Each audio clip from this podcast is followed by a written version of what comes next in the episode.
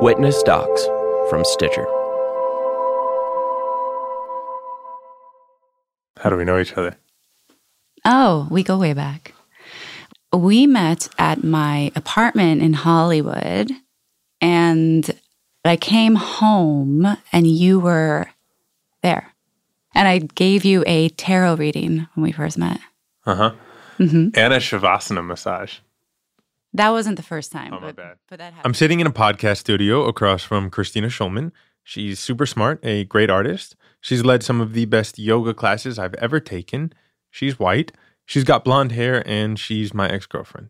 She was roommates with one of my BFFs from high school, and we started dating around 2015, 2016, right in the middle of my Rubirosa obsession. Do you remember me talking about him? Yeah. Uh, I remember you idolizing him. He's your hero. In which way? Uh, I don't know which in his badassery. I don't know. You were just enamored. Um, you did talk about this was something that maybe was a red flag. You talked about how he got all the women. I remember you talking about that quite a bit. Like, and such a ladies' man. Hey, don't judge me too hard. I was in my 20s, and facts are facts. Rubi is a ladies' man. Christina and I dated for about a year, and then we broke up. Actually, I was the one who initiated the breakup. I'd been going through one of those growing phases. You know the kind, stuff is building inside you really slowly, so slowly you don't even realize it until one day you wake up and you turn to the person next to you and you think, damn, we gotta break up. I did not see it coming. It was the whole, it's not you, it's me, which I guess is true, but it was a, it's not you, it's me type of, I have to go figure myself out. Which is I very which is true. true. It's just, it's just not fully true. After we split, I started to think through my feelings. So I started writing. It helped me to get all my thoughts out on the page. It always has. And then a year had passed, and in that time, you and I had managed to become really good friends, which I love, which is great. Uh, and then you told me that you have something in the works for Modern Love. You know Modern Love, right? The New York Times column about love and relationships. It's also a TV show now. All that writing turned into an essay about this breakup. And the New York Times, they liked it. I think the day before it came out, you said, just so you know, you might not love the title. Just so you know, there's some stuff that might be sensitive or triggering. I can't remember what you said, but something along those lines. And I was like, okay, um, cool. The next day, the essay came out. Its title I broke up with her because she's white. When I saw that, I was um, shocked, I guess is the right word. Yeah. It was shocking. It was a shocking title, but I guess that's what they were going for. Okay, I have to jump in here and say that I really wanted the title to be Please Don't Hate Me for Dating White Women. Because the article was about a lot more than just my relationship with Christina. But, fun fact in publishing, the writer doesn't always get to pick the title. So, yeah, I mean, it was clickbait. And it worked. It kind of went viral. What did you think about the article? Oh boy. what did I think about it? Uh I I just I mean it just sounded it sounded just like a, com- a confused man. uh I did it it, it felt it, it it it was a little hurtful to me because it felt like it lessened what our feelings were for each other. Like it, it just made it more about this one thing rather than, I don't know, us actually being people who cared about each other. Here's the first line of the essay Quote, Okay, let me just get to it. I think I broke up with my last girlfriend because she's white. Actually, no, I definitely broke up with her because she's white. But in the next 1500 words, I look back at a number of my relationships and experiences with white women, from my youth up through the time I wrote the piece. I talk about wokeness and self loathing and the pressure I have always felt from other people to pick the right partner and to get the right person to pick me. Yeah, it just sounded like a, a confused guy who was trying to say the right things or be a certain way for people and so and that's that's not you it felt kind of like untruthful Hmm. for me i thought it, it came off racially insensitive uh, and i think other people shared that feeling with me um immature What was immature about it? just ca- caring about what other people think or want from you rather than being a grown ass man and doing what you want. I feel like there wasn't enough care around how I felt about it. I get that. Okay. I also, you know, you said like uh confused person who cares what other people think. Like I think I, I created this person who was exploring a big idea. You know, race, dating, the idea of wokeness. So I think that confusion, if it's what you felt, you know, like I would say, and maybe you disagree, but that's probably a true thing about Chris, like a true thing you probably know about me. I am often asking a lot of questions. It's I don't know, it feels it feels a little off or icky to me. That's a for lack of a better word. It just gives me that feeling of I don't I don't like it in that context. But I think you should be asking questions. Yes, and I think that you should really try to figure out why you're motivated to do certain things. Christina said I sounded confused. Well, she's right. I was. I often am. But I'm good with expressing that confusion, publicly even, if it'll help me figure out why I'm motivated to do certain things. To find out my why. It's what I'm trying to do now. Still, ask questions. Ask myself why. Why I'm so enamored with Rubi, even though he did things I think are sad and wrong. Ask myself why I have made certain choices in my own life. Choices that sometimes look a lot like his. Like dating white women, like changing my body. Rubi set me on this journey, and now I'm here asking. Talking not just to myself, but to some important folks in my life. How do you two feel about my love life? Ooh, I got a lot to say. Go ahead, William. Check it out. I'm Christopher Rivas, and this is Rubirosa, episode 7. Please don't hate me.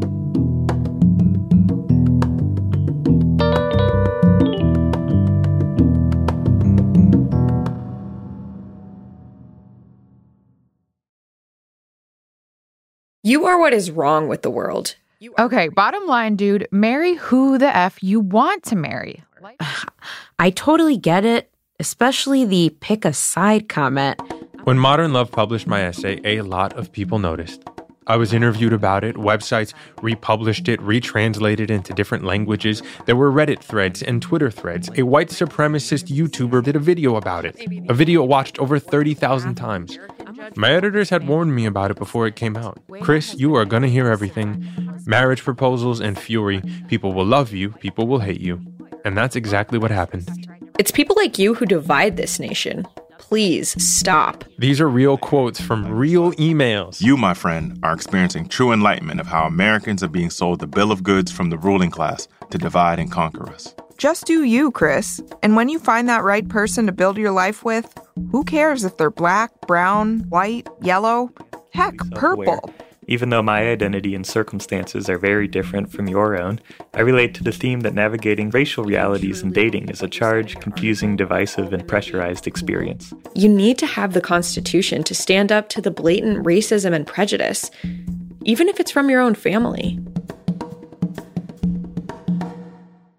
The responses just kept on coming, week after week, and a couple of months into this, I got a DM on Instagram.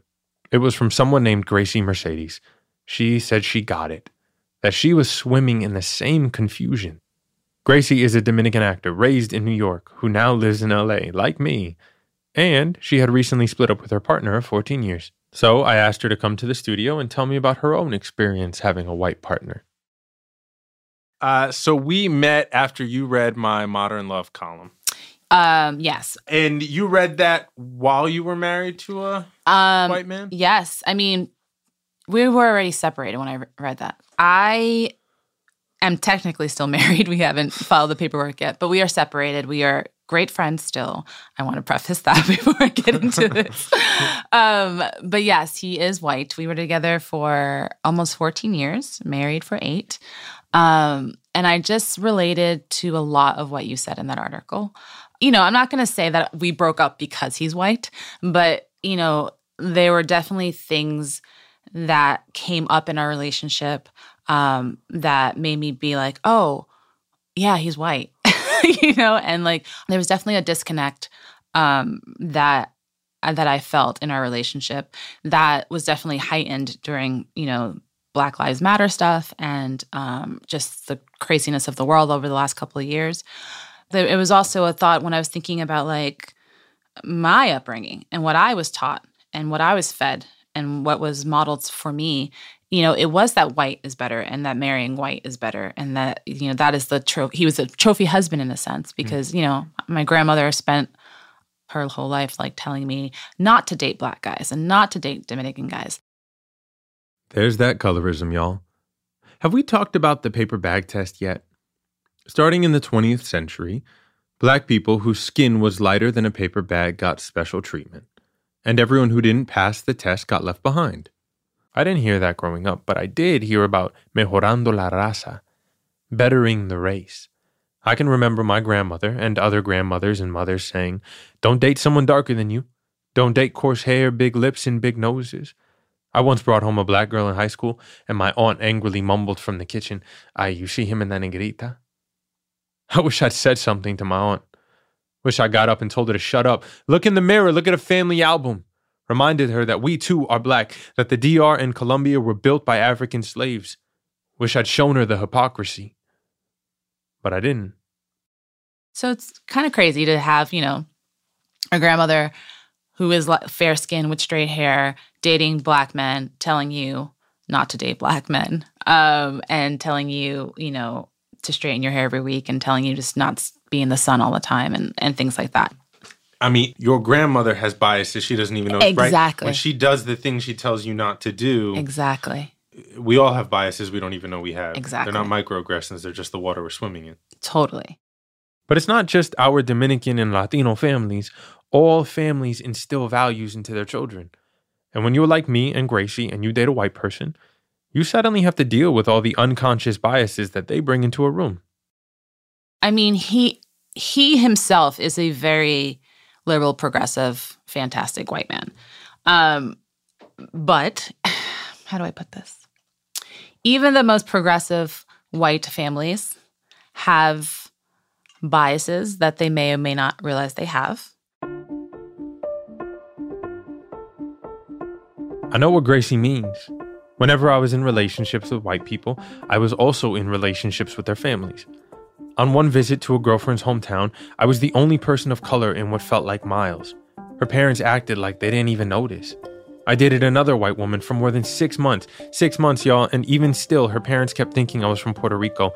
I've never even been to Puerto Rico. Big ups, Puerto Rico. I'm coming one day. Then there was the father who opened the door and said, Sorry, tonight's not taco night.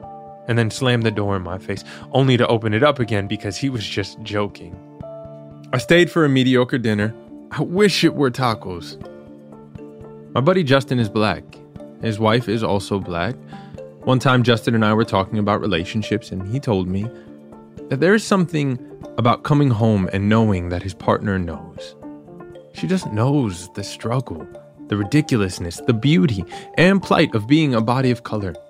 There is no educating. Sometimes he said, they don't even have to say anything or talk about it. She just knows. She just gets him. When he said that, it made sense. And I found myself wanting to feel that kind of peace in a relationship. To be with someone who just gets that part of me. Someone who just knows. Don't we all? Here's Gracie again. I think the more I thought about our relationship and relationships in the past, I realized um, I am just tired of adjusting who I am to fit certain spaces. Yeah. You know what I mean? And and and you do that to make other people feel comfortable, right? Mostly white people to make white people feel comfortable. So the thing of like, I no longer want to. Don't we also do it to make ourselves feel comfortable in a weird way? Well, I I think when I was doing it, I thought I thought, oh, I'm just trying to impress my boyfriend's parents, right? But now in retrospect, I'm like, oh no, I was trying to be more white. I was trying to be less black. I was trying to be less Dominican.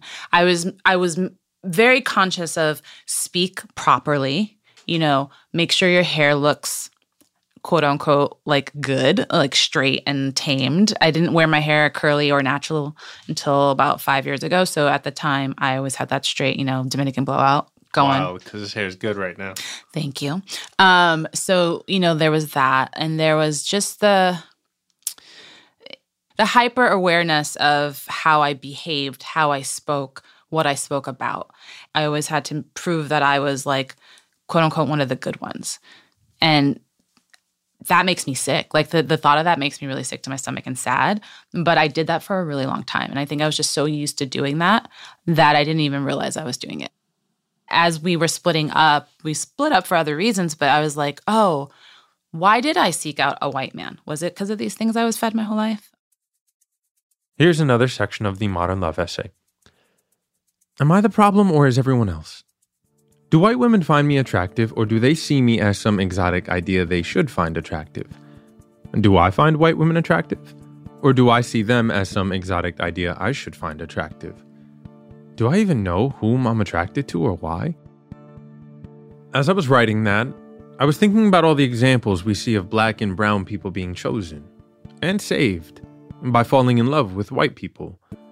From Save the Last Dance to La Bamba, The Big Sick, Master of None, literally the Great White Hope, where the white woman is the hope. The amount of stories that have whispered in my ear Chris, successful, happy, black or brown guy falls in love with white woman. White woman is his savior. And these stories didn't just exist in the outside world. I heard them at home too, from my pops. As a little kid, I used to watch him get ready in the morning. It was a master class on preparing your mask. First, it was a fresh shave, followed by a ton of cologne because he's Dominican, y'all, so he really needed people to know he was entering a room. And then he'd spend all this time blow drying his hair to get that perfect coif. And then he'd take a black sharpie to any stray grays in his goatee. He took longer to get ready than me, my mother, and my sister combined. And whenever I gave him shit about it, he'd talk about what he saw as a young man in the DR. There are gentlemen right now, This is him now, saying the same old things. young men in Dominican Republic, that are doing the same thing, and they would go to a, a nearby um, airport to try to meet someone very beautiful, someone very nice. That has happened already. And I'll, say, I'll tell you that many have married German young ladies who have fallen in love with these guys. And their opportunity to leave that country is that they met a beautiful young girl who's accepted them and said, You want to come to Germany with me? Yes. Done. And it kind of like, in a way, is what they're doing is similar.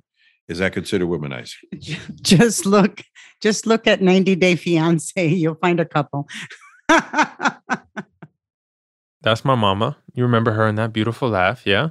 It's like when I went to Colombia and mom said, uh, she said, be careful with the women there. She said they're gonna they're gonna try and be really nice to you, so you bring them home. it's true. Quick aside, my mom's Colombian, and she'd love if I dated a Colombian woman. But even she knew that me being a US citizen might get me some extra attention.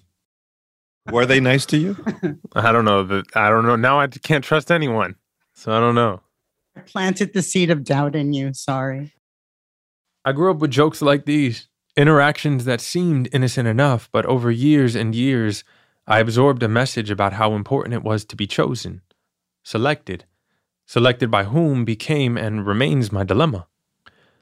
I'm still learning how to unlearn it all. Okay, how do you two feel about my love life? Ooh, I got a lot to say. Go ahead, William. Well, um, you've gone through a few. And uh, it's been very difficult. My your mother actually told me stop falling in love with the girls that he's really um, dating because you don't know how long it's going to last. And I understand that during your time, you're finding yourself and you're finding to find the, the, the person that might suit you or be the best for you. But we were always concerned because there are some that we really said, I please God, let her not be the one. Were you surprised that I've dated so many white women? No. I was I was not surprised that you dated so many white women. Um, because I don't know. I mean, I think that a part of you wanted to have acceptance in the white world. And maybe for for you that came through dating a white girl. Oh, look, a white girl wants me, right? So, you know, I'm good, I'm in, right? Maybe it was that.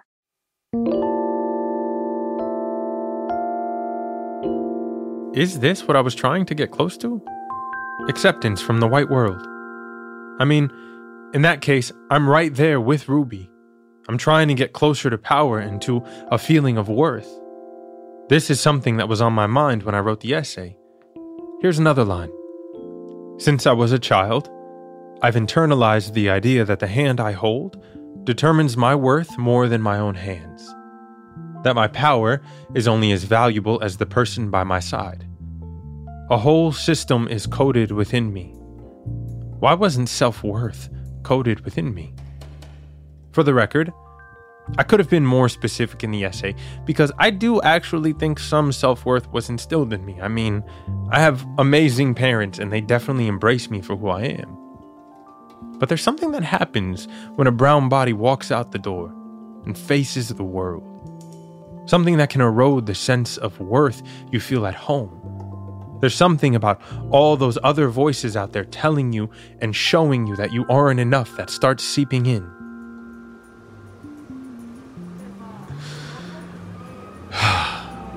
so now we gotta go back to where it all started.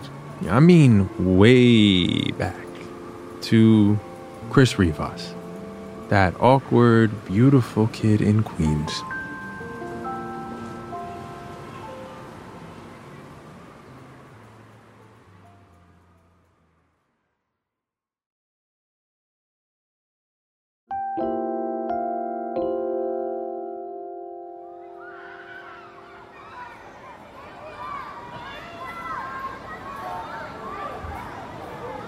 It's the year 2000, Queens, New York City.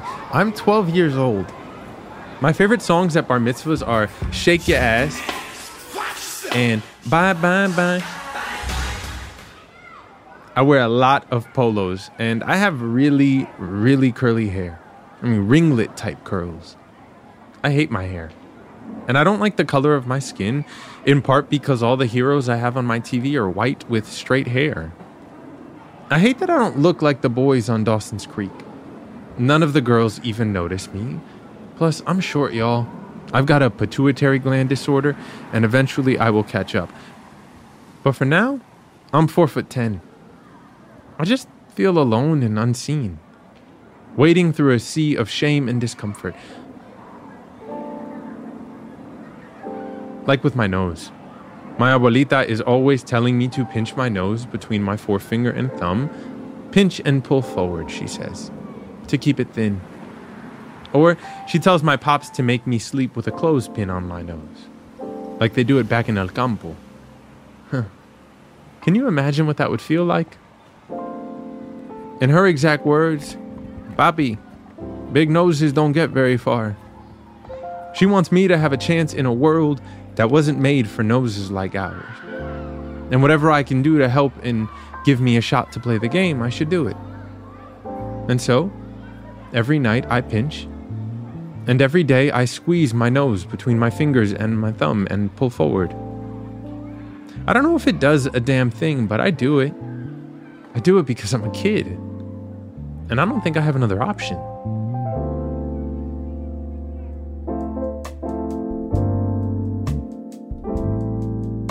Fast forward. It's 2014, y'all. I am living my dream. I'm 26 years old and I'm a young actor in Hollywood.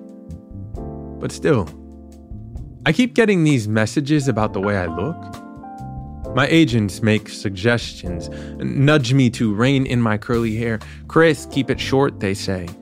Keep it straight. So I do that.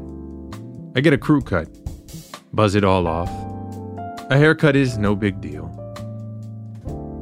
Then they start talking about my nose, suggesting that I think about a nose job. It might help further my career, they say. And that 12 year old kid still lives inside me.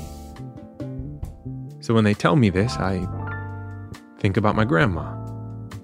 I think about the things she told me, and it makes sense. It makes sense to change my body so that I can get cast, that I can be seen, so I can be chosen. I tell my parents it's something I want to do, and they're supportive. They don't say, No, no, no, Chris, don't do this. No, Chris, you don't need to change yourself. They don't really say anything. So, I get a nose job. How do you two feel about my nose job, the before and after? Did it work? That's a that, what kind of question is that? Do you want to answer it? I, that's another thing. I don't even know whether your nose was bad or good. I I don't really pay too much attention to that. You're the one that needed some satisfaction to yourself, and that's uh, what's the most important thing to me. Love you for who you are, and I could see you for who you are. That's it. Um, I mean, I also never saw it as a, a hindrance for you, uh, but you saw it as a hindrance for yourself. So I do I think it made a difference? I think it made a difference maybe in your own self confidence uh, and how maybe you see yourself. But I don't think it made a difference as to who you are as a person. I thought the nose job was because you couldn't breathe. That was the lie behind the nose job. Just kidding. I don't know if I would do something like this again. I'm not a 26 year old trying to break into Hollywood anymore. Then again, it is very easy to say what you wouldn't do after you did it. But I don't fault myself for making the decisions I did. I was willing to go along with it because I thought it would help me find work as an actor. And I gotta say, y'all, I really think it did. I started booking more gigs immediately. Kind of like how Rubi changed himself to fit into the 1940s glitterati of Europe. And it wasn't just changing the way he acted or talked. No, Rubi changed his natural features, just like I did. Check out what Rubi's old friend Taki Theodoracopulos told me. I once walked into his b- b- bathroom and he was naked and he was fixing his hair and he had one of those things that straightens hair, an enormous machine. And I started laughing. sort of tried to kick me, threw me out of the bathroom he was straightening his hair because he had very curly hair. But, you know, we made fun of him having black blood all the time. People, you know, we'd laugh. Black blood? Jesus Christ, who says that? And who laughs about it with friends? It's fucked up. I imagine that only made Rubi want to change his appearance even more. This image of Rubi getting ready, it reminds me of something else. My pop's getting ready in the morning putting a sharpie to his goatee, making sure every hair is impeccable. Those young men at the airport hoping one of those European women would choose them. But Rubi didn't just straighten his hair. Y'all, listen to this. He got a nose job back in the 1940s. This is crazy to me. This was basically the beginning of facial reconstruction surgery as we know it. Now, most people getting nose jobs back then were victims of World War I. But Rubi? He wasn't a casualty of anything but the white gaze. One more insecurity of Rubi's was his skin color. He was concerned about getting too dark. He was the only polo player covered in scarves in the blistering heat. Here's Taki again, and you'll hear my producer, Abigail. His features were sort of, there was Negro blood in there because, you know, Santo Domingo, all that. But, but he was very good looking. Mm-hmm. But he, those features were because you know people that didn't like him would obviously use the N word behind his back, not in front of him. And were there many other people in your group of friends that were not white? No, no, no. He was the only one. You know, it was an all white group, and uh, we didn't know any black people. Do you think he ever felt uncomfortable, or No. was he ever excluded? no, no, no, no. No, no, no. No. Rubi was very too self confident to feel uncomfortable anyway, and uh, and he he knew how much all his friends loved him. He knew he, was sensitive, and he knew all that. No, no, this is new American developed crap recently. We didn't have all those things back then. Rubi, is this really true? Did you feel truly loved? Or did you wince when they talked about your black blood or your curly hair? Would you scoff at the American crap of nowadays, the wokeness? Or was all that self confidence of yours a mask? Like mine sometimes is. And if you were alive today, you'd see what I see that the world still has an obsession with things being lighter. Skin lightening products are estimated to be an $8 billion industry. I mean, just watch a novela or a Bollywood film, or go to Ghana where you can see ads for skin whitening products on your way to work, or go to the Walgreens across the street where, right now, we could all grab some skin whitening cream off the shelf. Some of it's for your hands, some of it's for your face, some of it's for, you know, stuff below the belt. It's a thing. Google it. So, Rubi, did you lighten your skin too? Did you powder your face like Trujillo did? Or use some chemical cream? I don't know for sure, but it's not inconceivable. Skin whitening, I don't know. I think for anyone, not just Rubirosa, I think I think that's sad. Look, it's different times. And honestly, maybe that's what he needed to do in order to get closer. Closer, to, what? Closer to a better life. Closer to people where he could be surrounded and not be crit you know, they can point him and say, Oh, look at this person. The truth is, if you're doing that, there's a reason for it, you know. There's this book I love. It's a novel called Shantaram by a writer named Gregory David Roberts. And there's this line in the book that sticks with me. Sooner or later, fate puts us together with all the people, one by one, who show us what we could and shouldn't let ourselves become. This is exactly how I feel about Rubi. Fate brought me to him to show me both what I could and shouldn't let myself become. I spent so many years finding the similarities between Rubi and I, and there are so many. But here's one major difference I don't have that same fear that I think Rubi had, the same desperation to be seen that drove him to heartbreak, to destruction. He didn't have anyone telling him to be himself, and he didn't give himself that permission. Here's Taki again, talking about this side of Rubi. He controlled his temper. He didn't have a, you know, what, what people thought a South American temper. Quick fact check the DR is in the Caribbean, not South America. But this South American temper that comes from having black blood, as Taki would call it, is the stereotype that Rubi faced daily. Did you ever see him lose his cool? No, no, no, no, no, no, no, no, no. It's, in fact, the only phony side of, of Rubi was that he controlled himself too much. Yeah, I, when you, now that you mention, I never saw him get a. He was famous. I mean, somebody threw a punch, he could parry it immediately. I think, or he hit back, but I never saw him lose his cool. He never lost his cool. At least not in front of Taki, which makes sense. I mean, he had an image to protect. He needed to seem non threatening so that everyone would still see him as worthy of hanging out with politicians, movie stars, and heiresses. What must that do to a person over the years? It makes me think of the song Rubi sang for everyone I'm just a gigolo. I ain't got nobody. I'm so sad and lonely.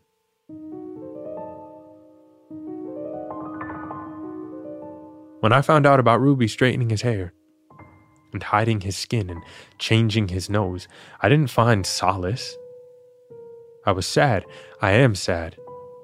And to this day, in the shower before a meeting, before an audition, before a date, on my way here today, even after a nose job, I still grab my nose between my index and thumb and I pinch and pull forward. But thanks to Rubi, I'm aware of why. And I'm writing about dating white women. In the paper of record, I am sitting down for conversations with my exes and my parents. I'm voicing my confusion and I'm asking my questions. And it's not always easy. It's very awkward sometimes for me and for the people I ask. There's another quote I think about a lot. It's from the writer Alan Watts. It's actually kind of academic, but the gist of it is a persistent problem is a proper question not yet asked. So I will keep asking my questions and hopefully living my way into answers. And I'll be grateful that, unlike Rubi, I don't have to keep it all hidden.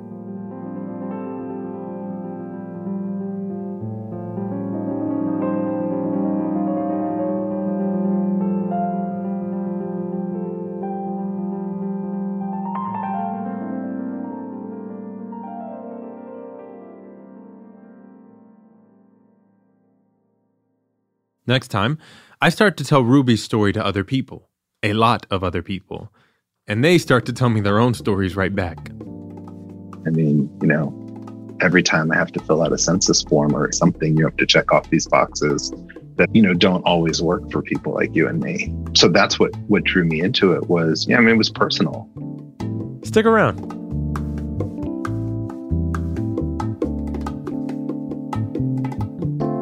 Rubirosa is a production of Witness Docs from Stitcher. It's created by me, your boy, Christopher Rivas. I am also an executive producer. Abigail Keel is our senior producer. She's magical. Kevin Tidmarsh is our producer. Our story editor is John Delort. Our technical director is Casey Holford. Camille Stanley is the executive producer of Witness Docs. Readings of Rubi's memoir were beautifully performed by Victor Almanzar. Workhouse Media Inc. is also a contributing producer to this podcast, as are executive producers Amelia Baker, Mackenzie Monroe, and Ari Anderson. Thanks, y'all.